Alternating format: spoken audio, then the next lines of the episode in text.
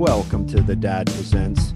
Make sure you're following the show wherever you're listening. And wherever you are out in the world, spread that love and liberty. Let's go. Thank you, friends, for checking out the show today. I don't know how you're doing, but things here are good. I hope they're good with you. YouTube banned us permanently, but you know what happened after that? Our Spotify audience just grew by four digits, which is amazing for like one week. And Rumble is starting to catch on. So thank you guys. You're amazing. Thank you for the support.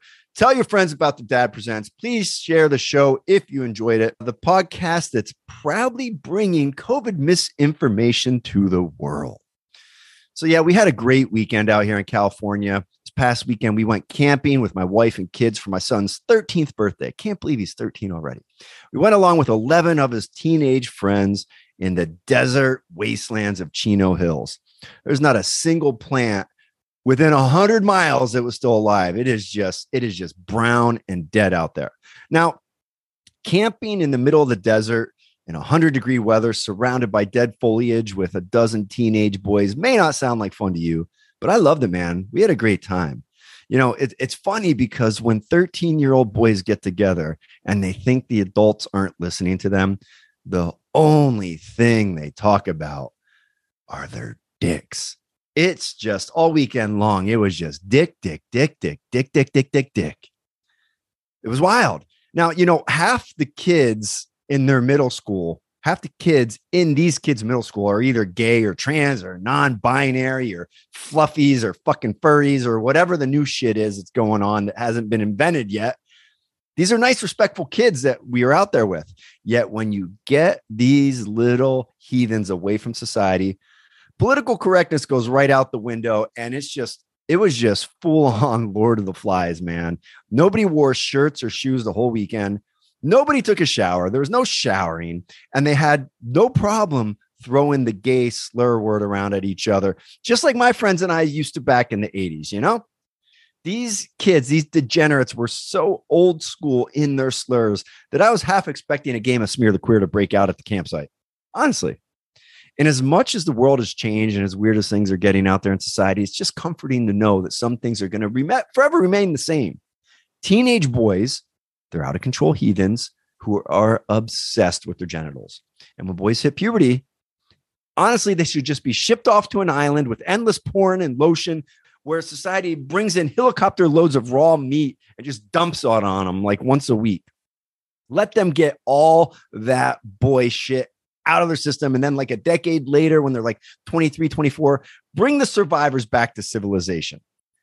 The weaklings and perverts and, and criminals, they'll all be dead or ostracized, and society will be better for it. And we can move forward. But yeah, man, we had a great time out there. We did all kinds of guy activities. You know, they we did tug of war, laser tag, pumpkin toss, and these kids had a clay pottery making contest. And there's, you know, some talented pottery artists out there. You know what these boys made? Well, one kid made an impressive lamp with actual functioning electrical components. It was really clever. Then another kid sculpted his mother a beautiful vase. And my son, the grand prize winner, he made a beautiful coffee mug and wrote world's best dad on it. It was great. It was touching. And I've been using it every morning since. Hmm. of course, I am lying. They didn't do any of that. What they did with their clay pottery is they sculpted 13 clay dicks. You give a bunch of teenage boys some clay, tell them to make sculptures, and 99 out of 100 times, they're going to make you a clay dick. And the other kid, he'll probably make you some clay boobs because he doesn't probably have the fine motor skills to to get the the veins right in that penis. So yeah, that was the most predictable experiment in human history. And I'll tell you what, man, the the detail these kids put into into these clay dicks was amazing. You can tell a lot of them really spend a lot of time looking at penises. It was a great trip, amazing. We saw dozens of tarantulas, uh, one barefoot kid nearly stepped on a rattlesnake that definitely would have killed him, which would have sucked because I would have had a very angry mother and probably another lawsuit. There were coyotes howling all night long. The bride and I, we slept outside in the in the bed of my truck under the stars, and it was it was almost perfect. It was it was really wonderful. It was, it was It was nice. It was romantic. You know, it's cool. You don't do a lot of stuff like that anymore when you're married with kids. It was almost perfect. The night cooled down. The sky was full of stars. The coyotes were howling, but she wouldn't let me play with the boobies. And that's gay. That was gay. She should have let me play with the boobies. Dude, let me play with your boobies. You know, in the past month, in the past month here, my house, I've paid $1,500 to fix her car. I bought her a new washing machine because the washing machine broke. I fixed her dryer with my own bare manly hands. Belt was was broken. I fixed it because I'm a manly man. Paid for our kids' braces. Just let me touch the boobies, man. That's all I want. That's all any husband wants. He just wants you get married because you think you now have a license to touch the boobies whenever you want to touch the boobies. But that's not actually what marriage is. That's what you think it is when you're heading into the marriage. But no, you still got to ask permission. They still have to consent. Those are not your boobies. That's not how it works. They should tell you that before you get married. Anyway, best part of the trip was the drive home. We're in two cars. She's in a car with a, a group of hysterical kids. I'm in, a, in my truck with a group of kids, and I get a call from her, you know, almost all the way home. And she's hysterical. She is just hysterical. And I'm positive from the, the tone of her voice that one, one of these kids died. Like we escaped the rattlesnake, but one of those kids just died. And now I'm fucked. I'm going to get sued. Oh shit. But no, that wasn't it. She was hysterical. This is so great. She was hysterical, calling me up, absolutely hysterical because our pug, Becky, got so sick on the drive home that she just sprayed diarrhea all over the children in the backseat of the Highlander in just glorious fashion. Just absolutely glorious. Just doused them. You know, like remember the pie eating contest in um Lean on Me? How how how the the the the vomit after the pie eating contest just went on forever and ever and ever. That's how I imagine this diarrhea scene because when I got there, these kids were just dusted, just fucking covered in diarrhea from head to toe. It was amazing. It was, I couldn't stop laughing.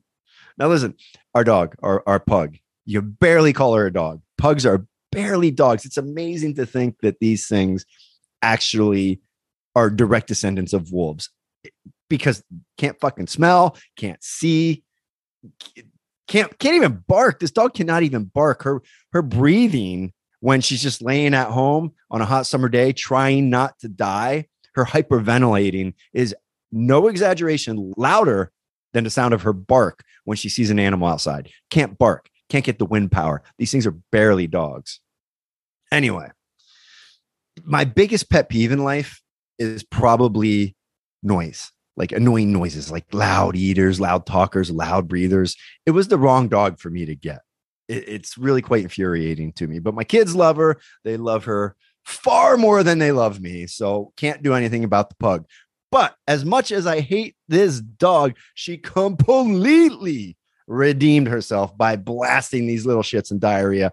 It was phenomenal. Anyway, it's a good weekend. Enough of that. We're back to reality.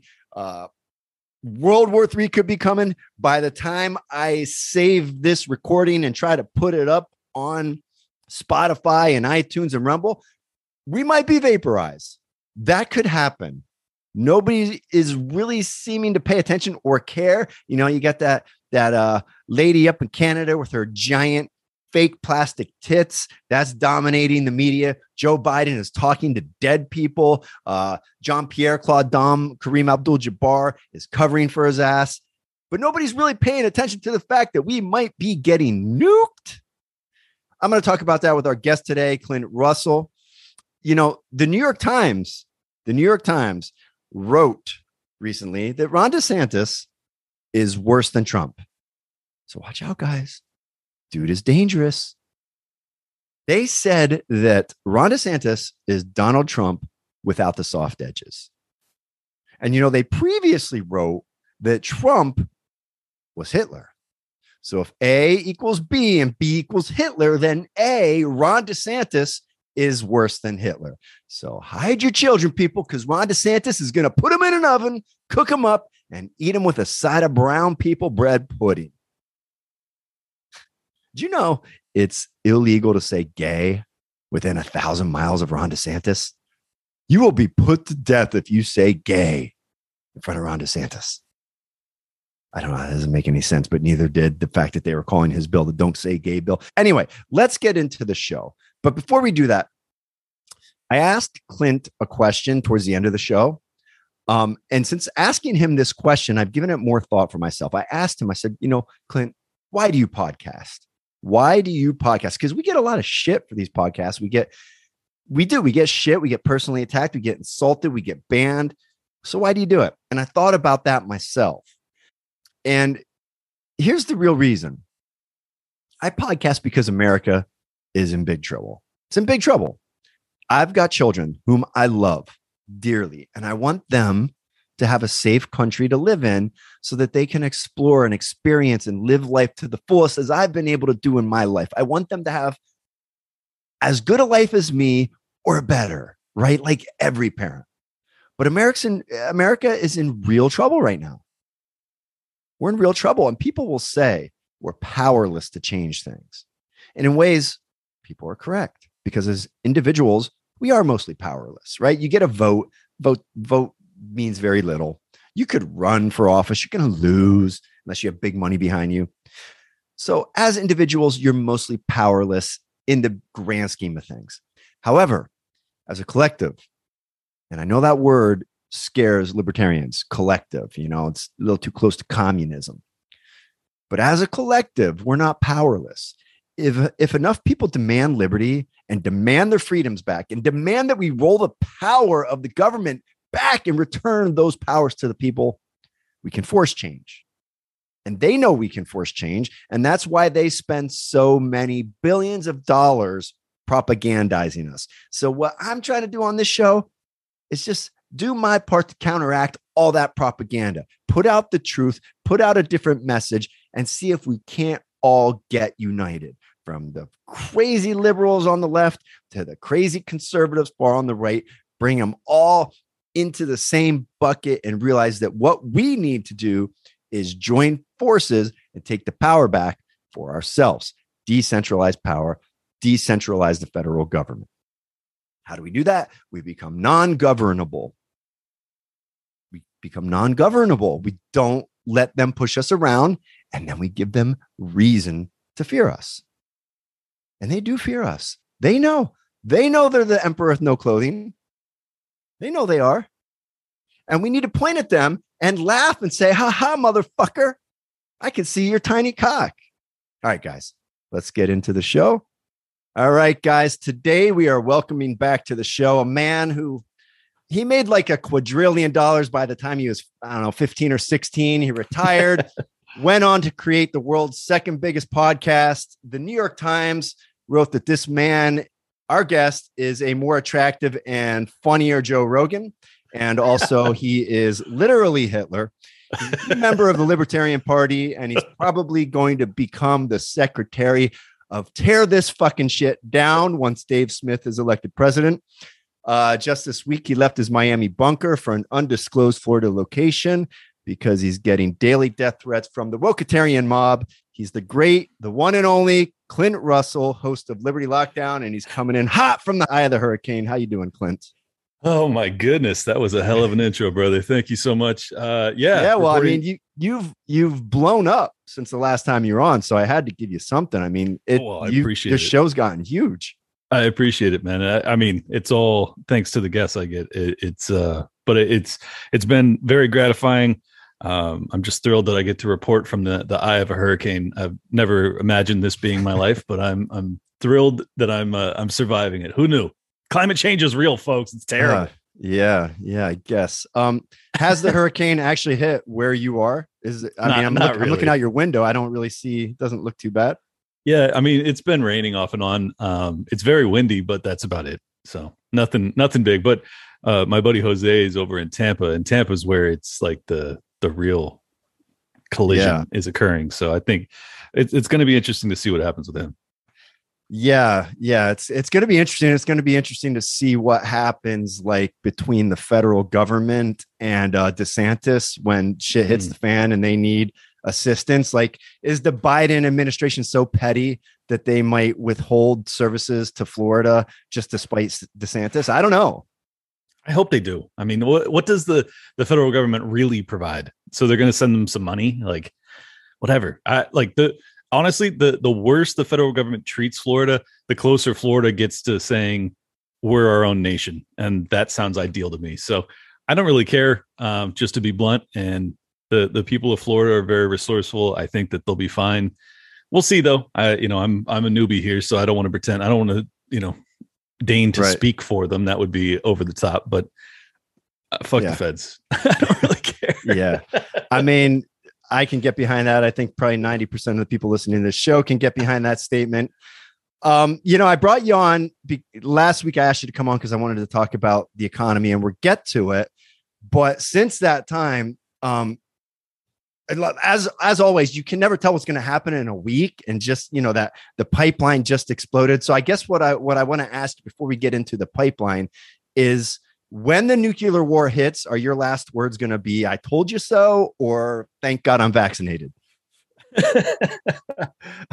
Probably neither. It'll just be a, a long, drawn out scream. Right. Um, yeah. I mean, it, it is.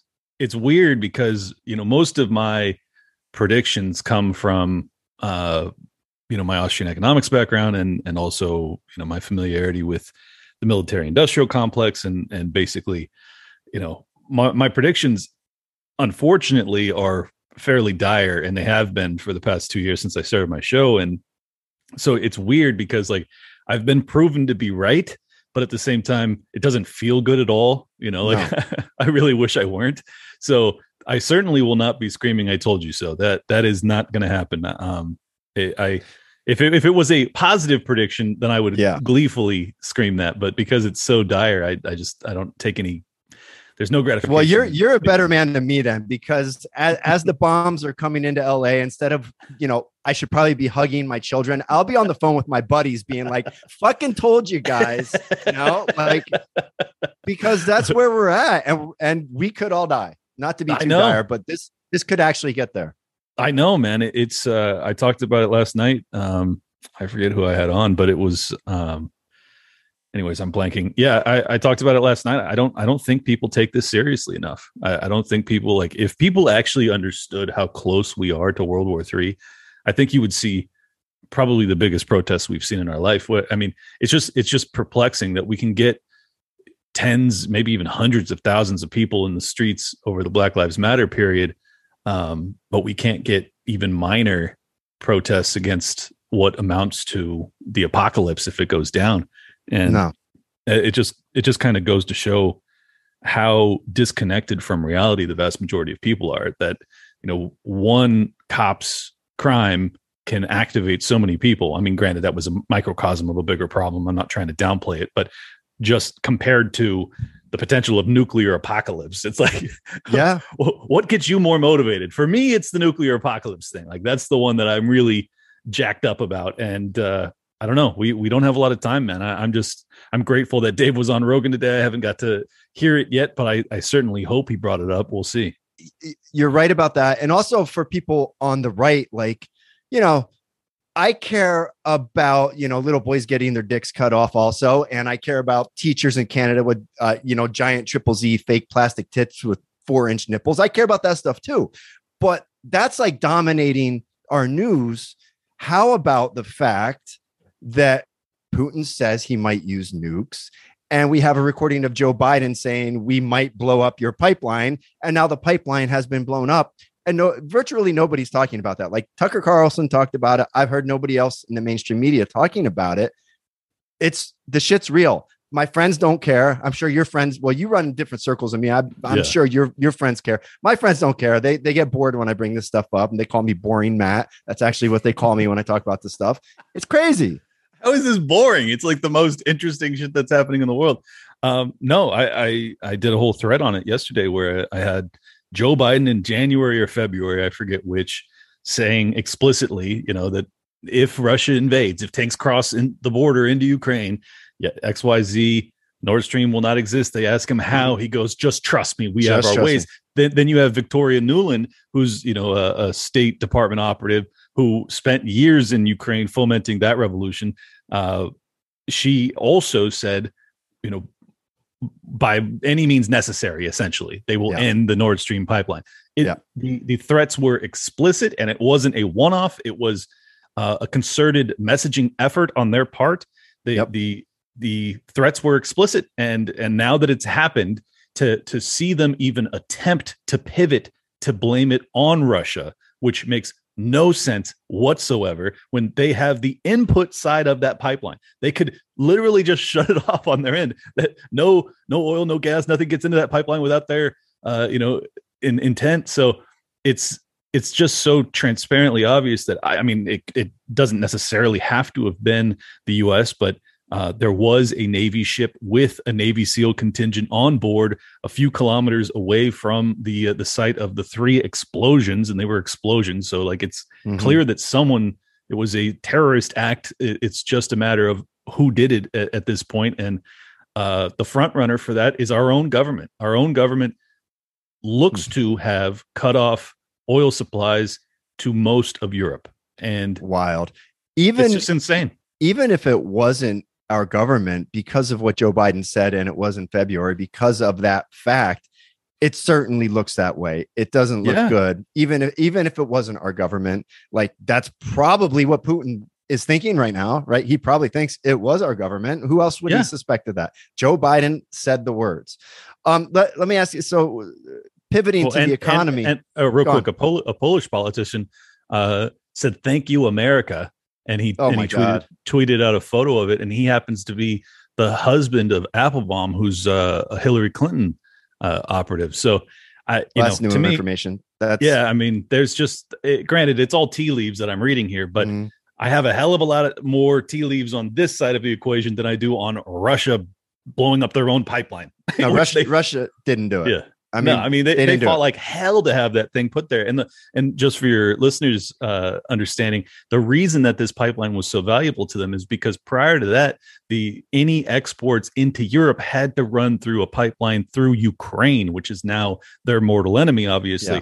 And they had to pay billions of dollars annually in fees to use that pipeline. So the Nord Stream allowed them to, you know, circumvent that process. And it I mean, to me, it's just so so obvious that it was uh, uh, either an American operation, perhaps Israeli, or, or even the UK uh, could have been involved. Who knows? Uh, but it certainly wasn't Russia, and and we it just inches us, uh, not even inches us. It takes us one more large step towards World War Three, and I just can't believe Yeah. that we have leadership that is pushing us in that direction. It's it's suicidal and it's insane. Well we don't we don't have leadership. We have homicidal maniacs Yeah. hell bent on on their own power. We don't have leadership. We've, we've not had leadership in my lifetime as far as i can see. Um Sure. yeah so to to pivot from that to the economy i i was in downtown la today. Gas was almost eight dollars a gallon which was like a two dollar jump from yesterday. Is that could that be related to the pipeline already? Is that possible I mean, it's possible uh, because there's uh, futures contracts, so the the market adjusts very rapidly when it when it comes to oil and gas. But it, it's I don't really know exactly how it works. Just to be blunt, I don't know how. I, obviously, it doesn't it doesn't impact the the the fuel that they got delivered that you're actually pumping that Right. day. But I think that they they can adjust it uh, based off of expectations of future cost, uh, future input costs. So I who knows? Yeah. All right. Well, the, the price went up a significant amount. Right, right. ExpressVPN.com slash the dad. Look, guys, the FBI and NSA, they're tracking you, man. If you're a parent and you use the word liberty or patriot in your bio on Twitter or whatever, or you talk about it on Facebook, guess what? They're spending money to track your web activity. Last year alone, 4 million Americans were tracked. That data recently came out. 4 million Americans were spied on by the FBI, and they're not going after the lefties. So protect yourself and protect your family with a VPN blocker from expressvpn.com slash the dad. There's just no reason to not do this at this point. You get three free months. If you don't like it by the fourth month, cancel. Cancel by month four, you never pay for it. So try it out, expressvpn.com slash the dad. Protect yourself, protect your privacy, protect your family. Our second sponsor is zstacklife.com slash the dad. Guys, COVID's still here. Still here. People aren't dying from it, but you don't want to get it. I had it. It's no fun. Flu season's coming back around. Get your body right and ready and healthy. Exercise, eat right, and get all the vitamins you need for a strong immune system in one dose from Z Stack Life, which was created by the great Dr. Zelenko, who was one of the first brave doctors to stand up and fight against the COVID regime. Go to zstacklife.com slash dad, get 15% off, get your body right let's get back into the show. Somehow we avoid, you know, you said we, we got inches closer to nuclear war. It's, I feel like we got more like about 95 yards closer with, with this yeah. pipeline thing. I don't know. Hopefully I'm wrong. Hopefully we avoid the whole thing. Let's say we avoid the whole thing. We come out on the other side of this. Well, what I originally brought you on to talk about was another looming catastrophe that I don't understand well enough, and I'm hoping that you do. We had China and Russia and Brazil and India. They've been getting together and and chatting those little, you know, those little gossips getting together. They call it the Brinks Alliance, and they're talking about starting a new world currency. Okay, new world yeah. currency to replace the dollar. Um, if that happens, if they are able to create a new world currency and say they get all of Asia on board, what would that mean for Americans and the dollar? I, I mean, it would be extraordinarily inflationary uh, because ultimately the the U.S. dollar is only buoyed by the fact that it's in demand across the planet because it is the most uh, exchanged currency in the world. Uh, mm-hmm. That's why we say it's the global reserve currency of the world. So if it becomes not that, there would be a reversal of that process. At this point, what we do is we export our dollars. Our our fiat gets sent to every inch of the globe, essentially. If that process ever stops, then the dollar comes flooding back into our system. So you have all of the banks that have lent out that money to central banks of other countries, et cetera, et cetera. It comes back to the US. So that means that your money supply, which used to be spread out, is now centralized into the United States or whatever handful of countries are still using the US dollar in a serious fashion. So, um, very, very inflationary if that occurs. Right. So, okay. So you're talking about maybe what per, what percentage? Do we have any idea what percentage of the world's U.S. dollars are floating in the eastern part of the world that would be sent back? Uh, well, I mean, if if you were to have all of the rest of the world stop. I can't say Asia. I don't I don't have a clue, but I've read elsewhere that it's like half of our currency is wow. uh, at least at least half of our currency is overseas. So if you have essentially that would be a doubling of the mo- the money yeah. supply that's circulating locally. Um, that would be just crazy inflation. Right. So you're talking about 100% inflation essentially. So, all Probably. right. So I, have said many times on the show, I've tried to explain the dollar as, as well as I understand it. If the only thing that really backs the dollar at this point is the petrol agreement, confidence, and our military. If they create this, petrol agreement's kind of out the window, confidence is gone. All we have left is the military. So, assuming we get out of this conflict with Russia, then this this other currency is put out there to replace the dollar. That will lead to a war. Like the the military is not going to take that line down, right? I think that's where we're already at. I think that's that's what this Russian Chinese build up conflict, you know, dual front nuclear war potential is actually about at the end of the day is that we demand this is why we this is why we toppled Gaddafi. This is why we top, toppled uh, Saddam Hussein. Uh, this is why we tried to topple Assad is because all of those guys explicitly tried to trade in things other than the US dollar. They tried to sell their oil and gas right. in whatever different currency, either the euro or um, you know gold contracts or the ruble or the the yuan. Um, so that's that's my read as to why this is actually occurring is that Russia has been trying to divest itself of the US dollar for quite some time and that basically puts us at odds regardless of their politics otherwise uh, i think that that's all window dressing to the the real incentives for why we're you know putting our finger on the uh, on the scale in ukraine so so that's what all of this really comes down to is control of the world's money supply. That's what we're really dealing with. Well, that and the and the trade uh, trade lines. Uh, yeah. I think that's the primary uh, conflict that we have with China is that we are still trying to pretend as if we have the capacity to uh, control the supply lines in the you know eastern seaboard and the, the far eastern seaboard. Uh, I think it's totally delusional and insane, um, but we still do have the best navy, so that is that's what they're relying on. But it's obviously creating huge conflict because you have a a nation that's highly developed at this point has you know 1.3 1.4 1.5 billion people and mm-hmm. they're saying if we don't have a right to patrol our own seaboards right off our coast uh, you know we don't have anything and i think that that's where that conflict is is largely arising so yes it's the dollar as well as the, the trading uh, supply lines yeah wow i mean if we all nuke each other none of this it's you know it doesn't matter this is a pointless conversation but if if we get out of that right so when when i started learning about economics and the dollar because i had my own business i had to learn um i became very afraid because none of it makes sense. The Fed is a complete joke. So I started investing in Bitcoin way back in 2014. Very nice. happy with how that went. yeah, I would um, imagine.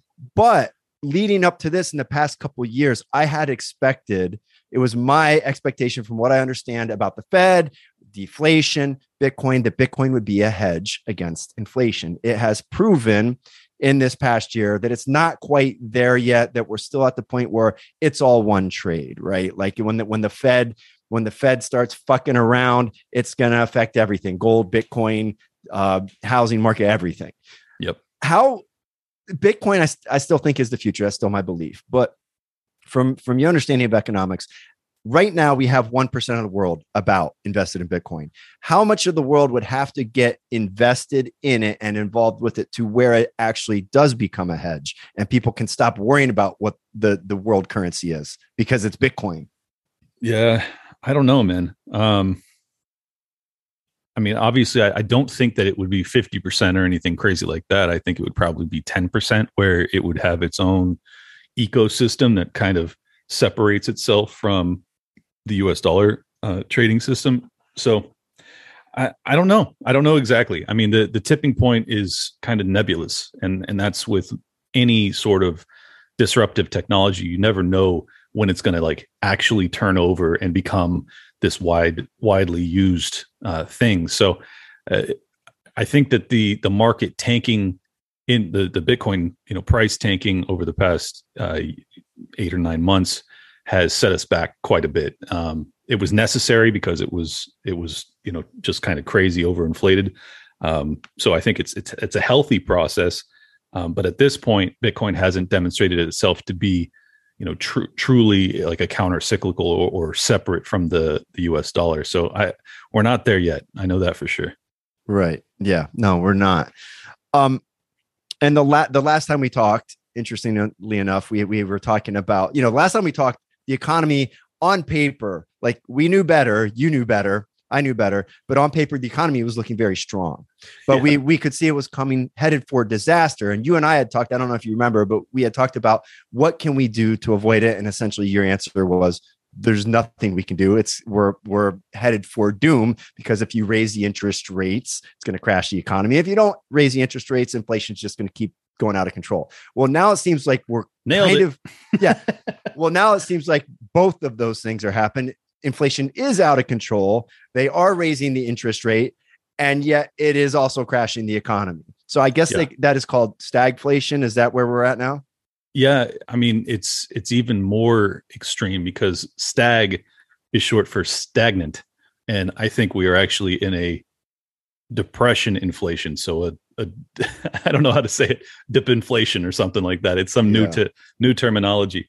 Um, you know, I, my personal opinion is that, and I, I've been predicting this for a while. I told people to go to cash, you know, a year ago because I, I thought that all asset classes were overvalued and that ultimately because of the inflationary pressures the fed was going to have to hike rates and that that you would have lower entry points into basically whatever asset class you wanted in mm-hmm. the coming year or two I was right about that. I hope some people took my advice. I have no idea if they did. If I if I saved you or made you some money, shoot me a DM. Let me know. It makes me feel good. Um, so that's still my prediction. I think that that even though we're experiencing inflation right now, with a stagnant or a down or a de, you know depression type of economy, um, my expectation is that the continued interest rate hikes, if they proceed with them as they have continued to do so so far, I'm referring strictly to the U.S. central bank, the Federal Reserve um, I think that we will see deflationary pressure that that kills the inflation in this country. And I, I know a lot of libertarians say that you have to hike rates above the inflation uh, rate in order for that to occur. I think they mm. are wrong. Uh, I want okay. to be very explicit. I think they are wrong because of the leverage in the system, and they don't ever consider that. I don't know why. I guess it's just my my mortgage banking background that that makes me more uh, familiar with this area or something. But um, because of basically what happens is when you have a deflationary period, you see the the dollar price of these assets come down so dramatically. We have already lost, I think it was something like seven or eight or nine or ten trillion dollars in the paper value of different asset classes across the stock market, you know, bonds, everything else. Um, that is by any other uh, calculation deflation. You're yeah. absorbing ten trillion dollars out of the economy. Now it was it wasn't real; it was imagined because it was paper level. Mm-hmm. Like it was just the if you were to have sold all of the stocks at those prices, that's what the amount of money would have been. Theoretically, you couldn't do that, obviously, but um, I think you get my point. It's that you're essentially absorbing trillions and trillions of theoretical dollars out of the system. And since the dollar is theoretical in its own right, it's like, well, that's basically just decreasing the money supply to some extent. Uh, it's not exactly, but it's basically that. So um, I think that we're going to, the inflation issue will uh, be alleviated because the economy is going to be so bad. And uh, that's, that's my expectation in the Wasn't that, I mean, that's a little bit good news, right? Kind of. I mean, it's, it's painful because yeah. it means that housing and stocks and everything else are going to be down a lot and you know people are going to feel much less wealthy uh, than they did a year ago but it is healthy. It's what's necessary um, and i think that the fed is doing the right thing as as painful as it is is to hike interest rates to to try and prevent inflation. This is what they should have done 12 years ago. Yeah, yeah. so i'm not giving them any fucking credit. They're evil criminals but i am saying if you want to defend the dollar and its purchasing power, this is how you do it. So, right, you know, by but, their own charter, that's what they're supposed to do theoretically. Yes, it's only good if if they do it and then the lesson is learned and they course correct. But what's most likely to happen is they do it, the economy falters, and they start bailing everybody out with more cash. Isn't that a likely that, scenario? Well, it's not likely. It's a, basically a guarantee. But let me okay. let me give you some more insight. It, the uh, the UK central bank. Uh, I don't know if it was the ECB, the European Central Bank, or if it was some. I think it might have been the Bank of England. Yeah, I think it was. Uh, they reversed course on their quantitative tightening and their interest rate hikes, which they Alrighty. had been following in the the Fed's footsteps, uh, the U.S. Fed, and and they've now reversed course as of today, oh, wow. saying that that they were in a Lehman Brothers crisis moment. That had they not they would have had a Lehman Brothers type implosion across their their markets. So we are already there, folks. Like I I this is happening very very rapidly. Mm-hmm. This is mm-hmm. basically what I expected because I knew with all the leverage in the system if you hike rates you're going to see things blow up that you don't expect. And that's exactly what we've seen over the past 24 hours. So, wow. Here we are, you know. Well, I didn't know that. So once again, once again, I'm not saying I told you so. I'm just yeah. saying if you had listened, you could have yeah. you could have front ran this and you could have made some money uh, trading today as opposed to a couple months ago. So I, I, just hope people take it to heart. You know, this is not it's not rocket science. It's just basically um, understanding sound right. Austrian economics and and knowing how this stuff normally plays out. So Europe is is already doing that, and and they're doing it because they they have to. Right. Uh, so we're probably going to eventually do the same thing, and then we're right back in the same cycle, right?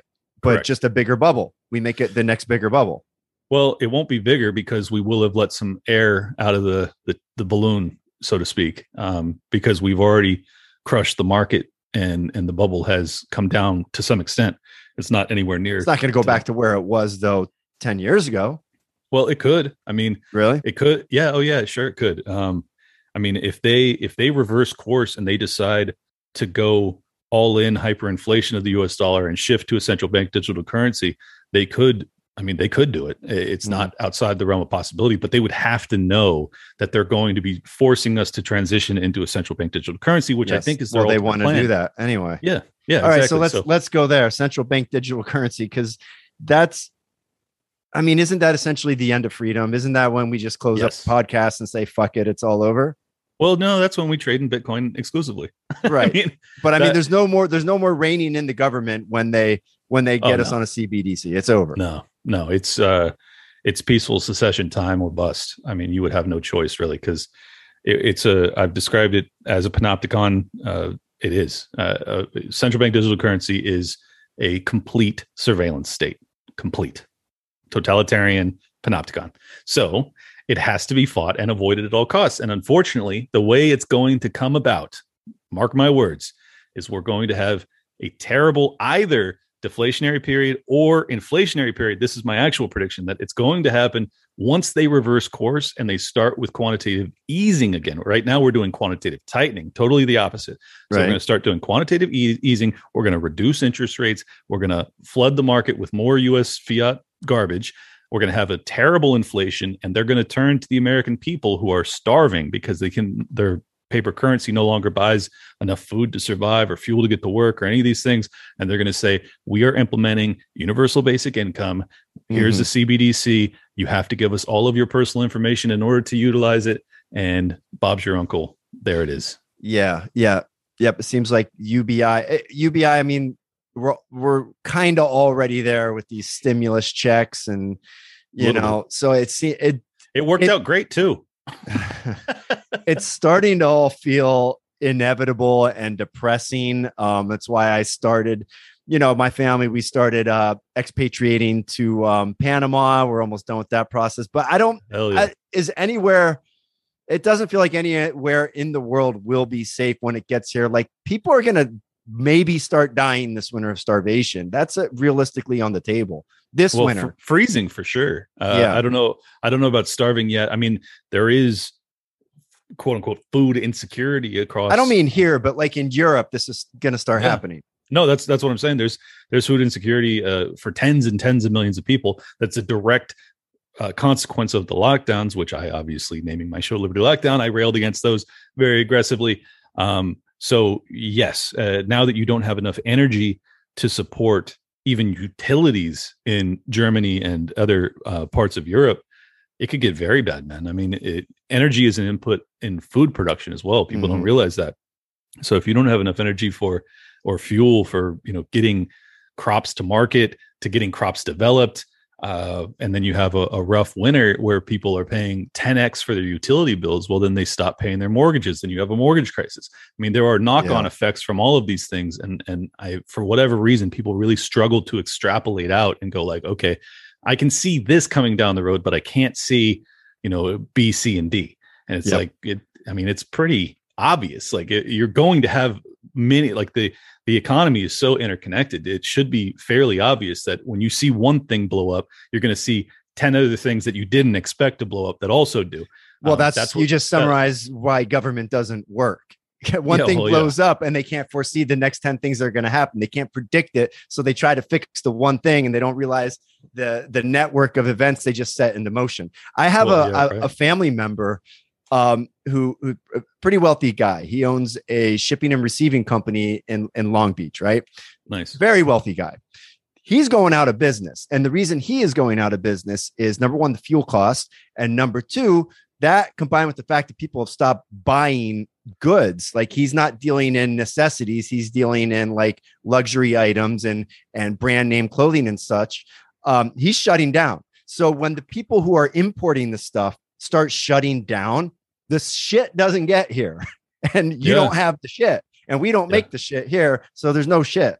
right well Yeah. said uh no i think i think that that's a really good uh indicator of how severe the, the circumstances are is that if you have shipping which we've we've had a terrible shortage of goods which is part of the inflationary pressure we've been experiencing is that there's not enough supply to meet the demand. Well now we have the the opposite problem where there's not going to be enough demand to meet the supply. So shippers importers uh, are going to start stopping essentially and and I don't blame them. It's it makes perfect sense. We've we we we created all of these um misaligned incentives where it seemed as if there was just infinite demand for housing and everything else and the reason that that that I say it was a misaligned incentive is because when you have artificially low interest rates, it signals to the market something that's not real. It signals to the market demand that isn't actually there.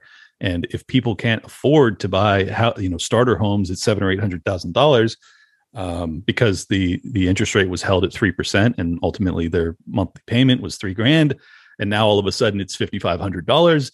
Uh, well, yeah, then you don't have an end consumer for that product, and and yep. uh, and you find out real quickly how overinflated the market was because interest rates were held artificially low for a decade right. plus. But we've kind of talking about housing, we've kind of been through that before. So we already know what happens. The prices fall, everybody loses their houses. The banks scoop them up super cheap, hold on to them for five years, and then sell them back to everybody. So yeah. well, the, well, if the bankers don't get, though. okay, how? It, it's a little different though. We weren't experiencing very severe inflation back then. Right. So the Federal Reserve had options, they had weapons in their tool belt that they don't have today because they were able to do quantitative easing and, and printing of money and uh, you know, reduction of the interest rates and yada, yada, yada. Well, you can't do that now because if you do that, because you're not seeing, you know, you're seeing a whole bunch of market classes blow up, uh, you're going to create such severe inflation that you will ultimately see, you know, riots.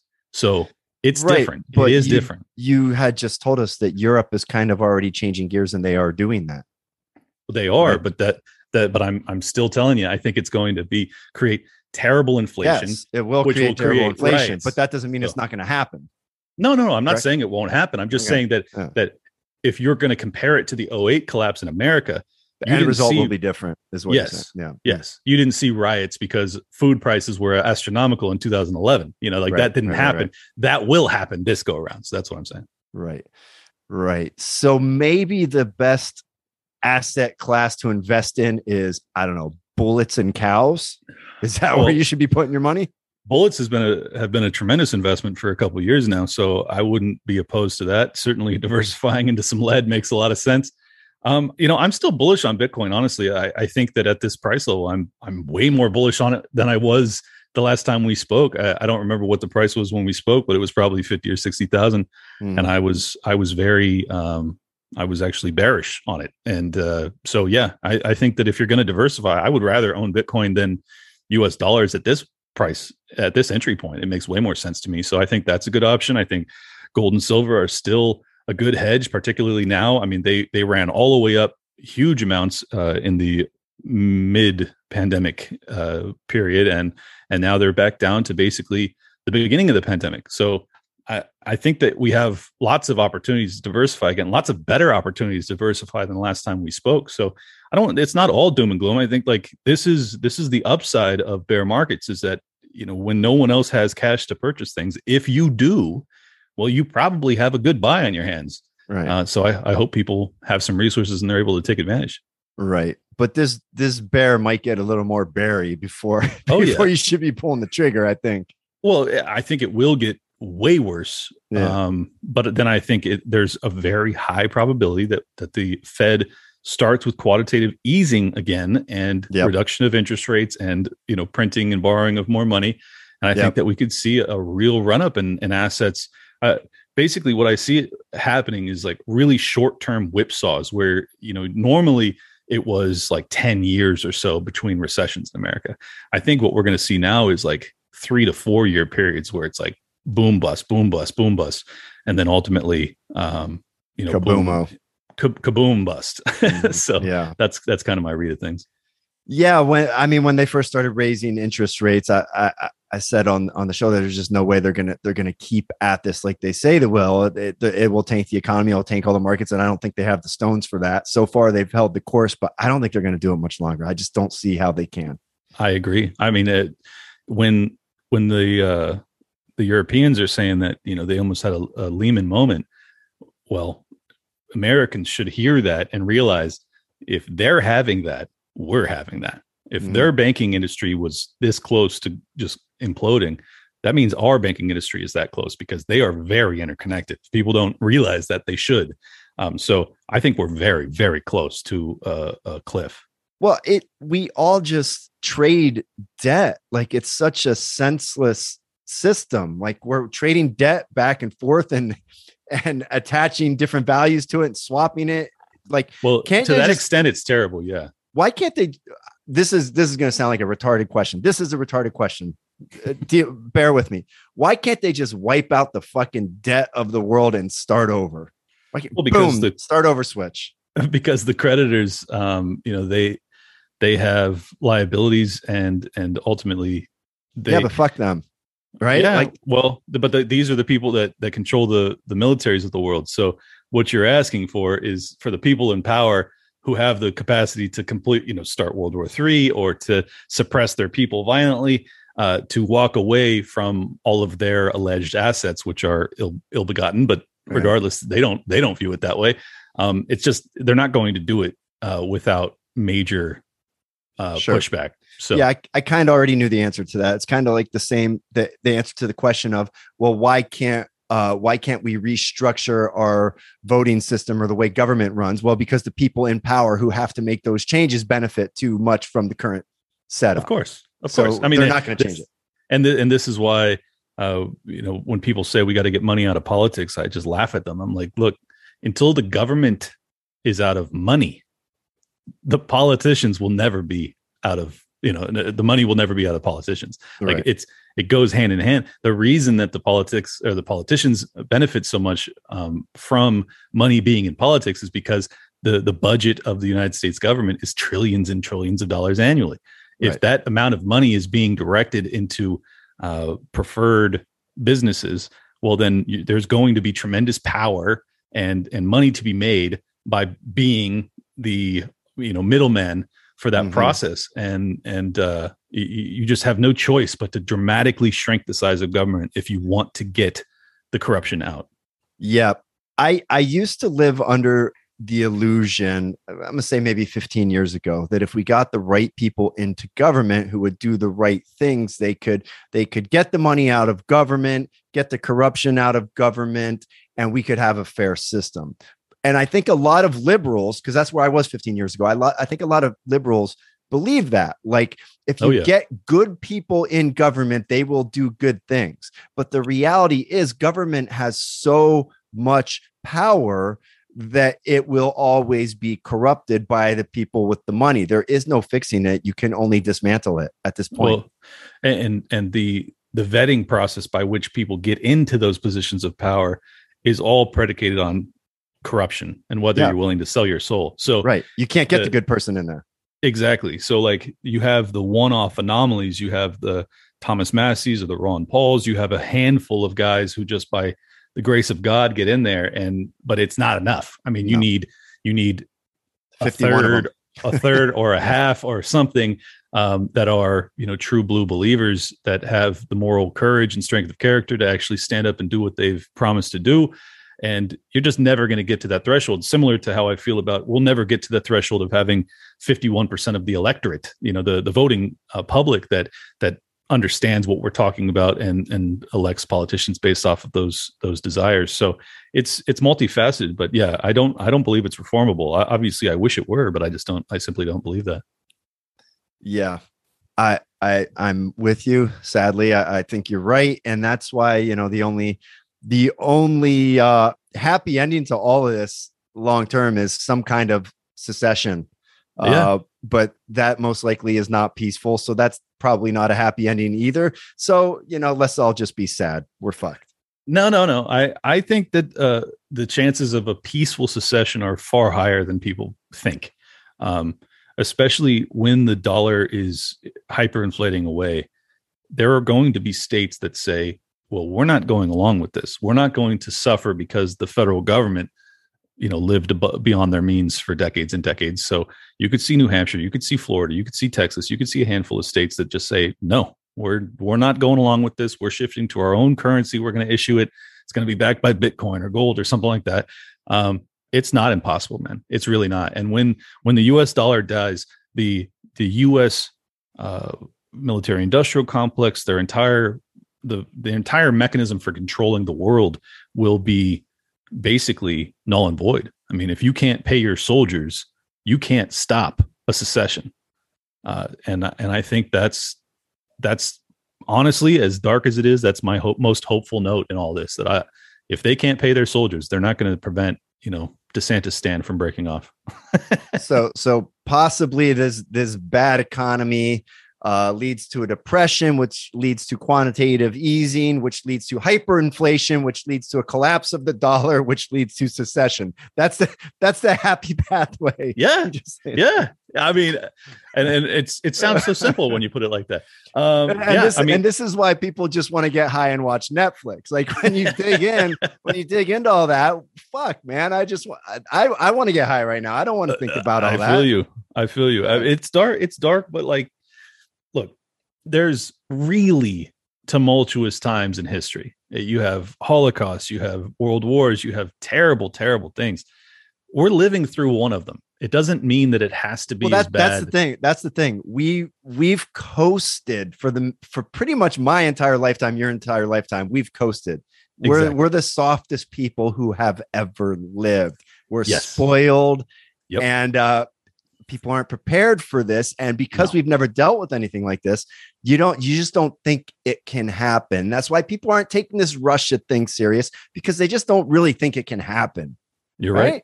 you're you're absolutely right. It's because the last world war was fought by people that are no longer alive. I mean even the people that were lucky enough to survive they're all dead for the most part. I mean there's probably a handful of guys that are still hanging on but um, as soon as that memory dies out i think this is why the uh, the the cycle theories usually go around an 80 year phase yeah. is because mm-hmm. that's that's how long people live and as soon as that memory is forgotten then we repeat the same errors of our of our predecessors and and that's that's how i perceive this is that essentially the vast majority of people are completely ignorant to history they can't possibly put themselves in the shoes of someone who was in world war ii or one and and now they are dooming us to repeat it, unfortunately, for the people who are privy to history and do learn the lessons of it.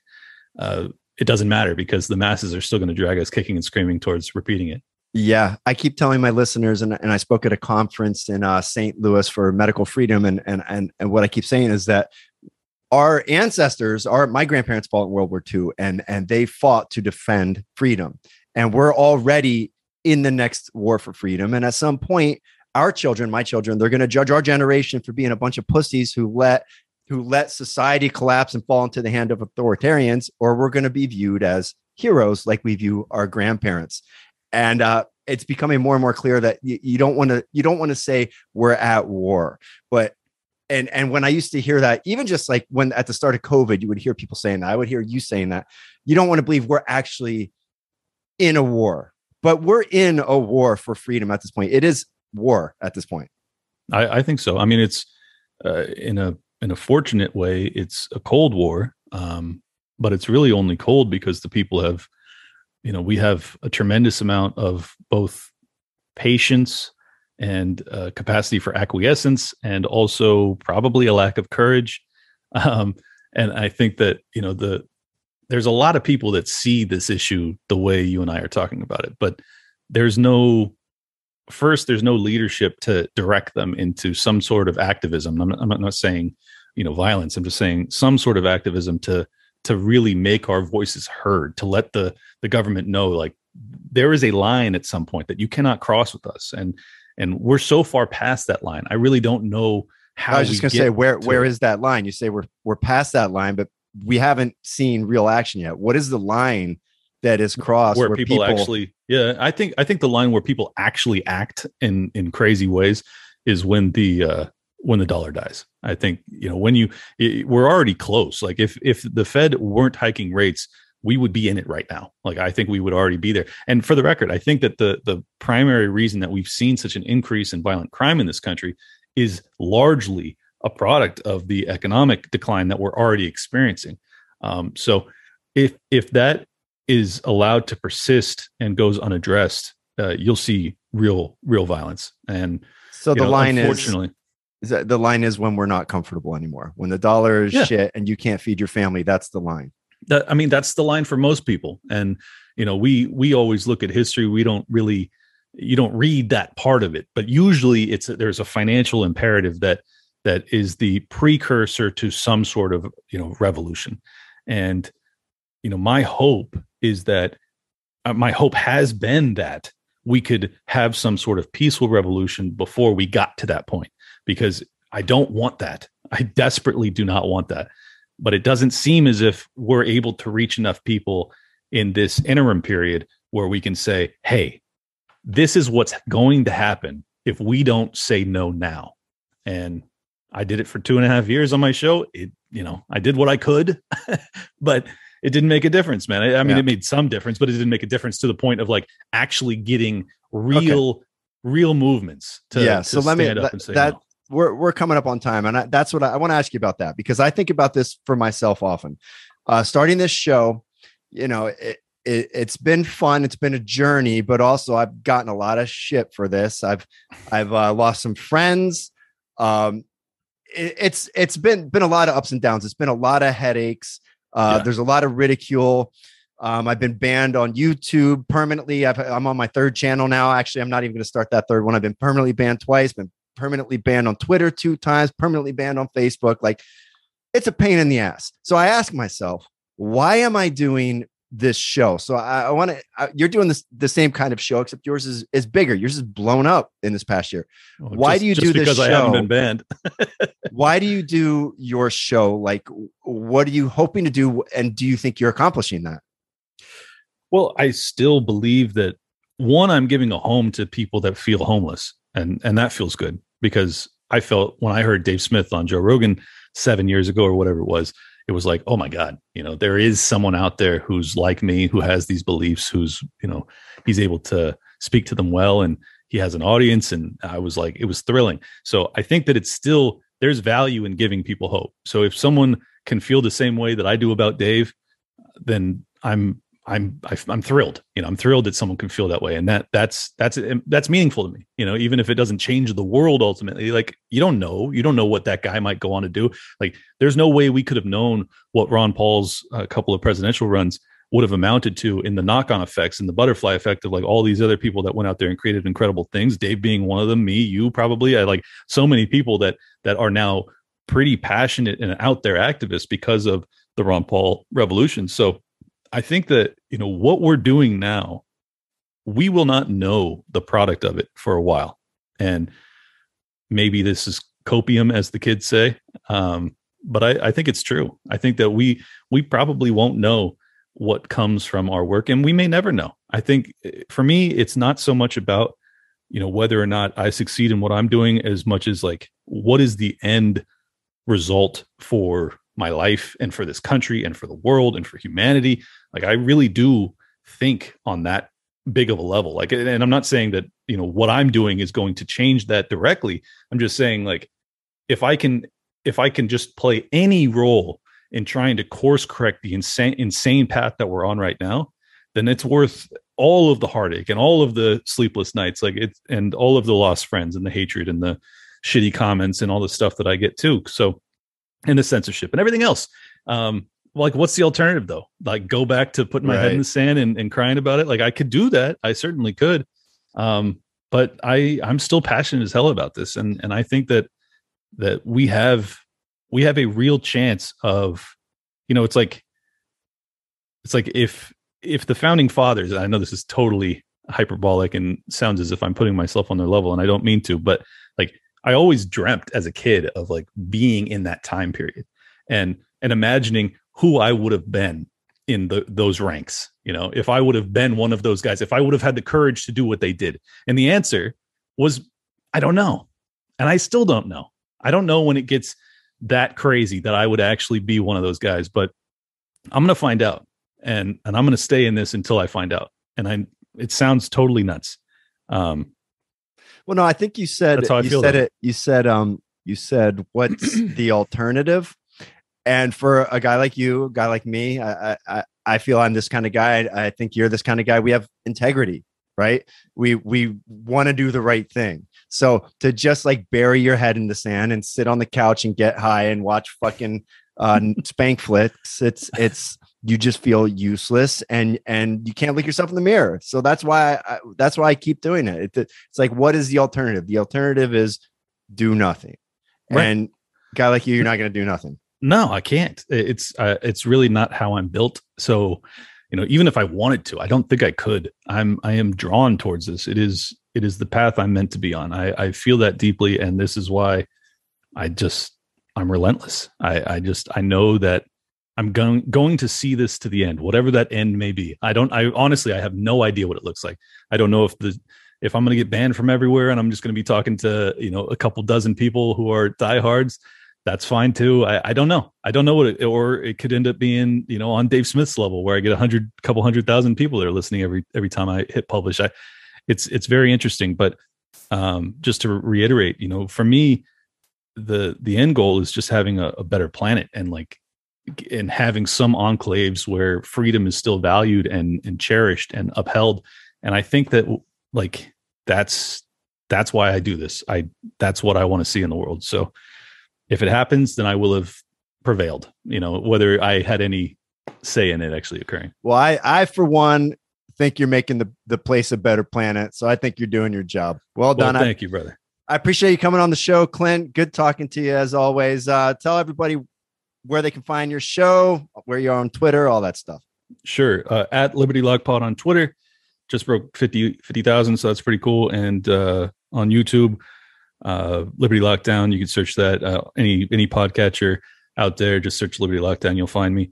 And, Are you on Rumble? Uh, I am, but I only upload um, like my most controversial things over there. So I don't yeah. I don't upload over there consistently. I need to. I need Start to find building out. that audience. Trust oh, me. I know. No, Trust you're right. Me. You're absolutely right. um, but uh, really cool guests that I had. Well, first off, today I had on Dr. Chris Martenson, who's been phenomenal through the pandemic, and then on Monday I have Dr. Ladapo, who's the Surgeon General of Florida. Yep, I don't know. Great. I don't know how the hell I got him, but I'm thrilled to have him on. Uh, he's DeSantis's right hand man throughout the pandemic, so that should be very interesting. So I hope people check it out. Yeah, check it out. I'm sure. I'm sure most people who are familiar with this show are familiar with yours, but if they are not, please head over to Liberty Lockdown. It's a great show. It's it's a great show. I catch it almost every week. All right, Clint. Awesome, man. Thank you very much. We'll talk soon. Thanks, brother. Have a good one. Bye bye.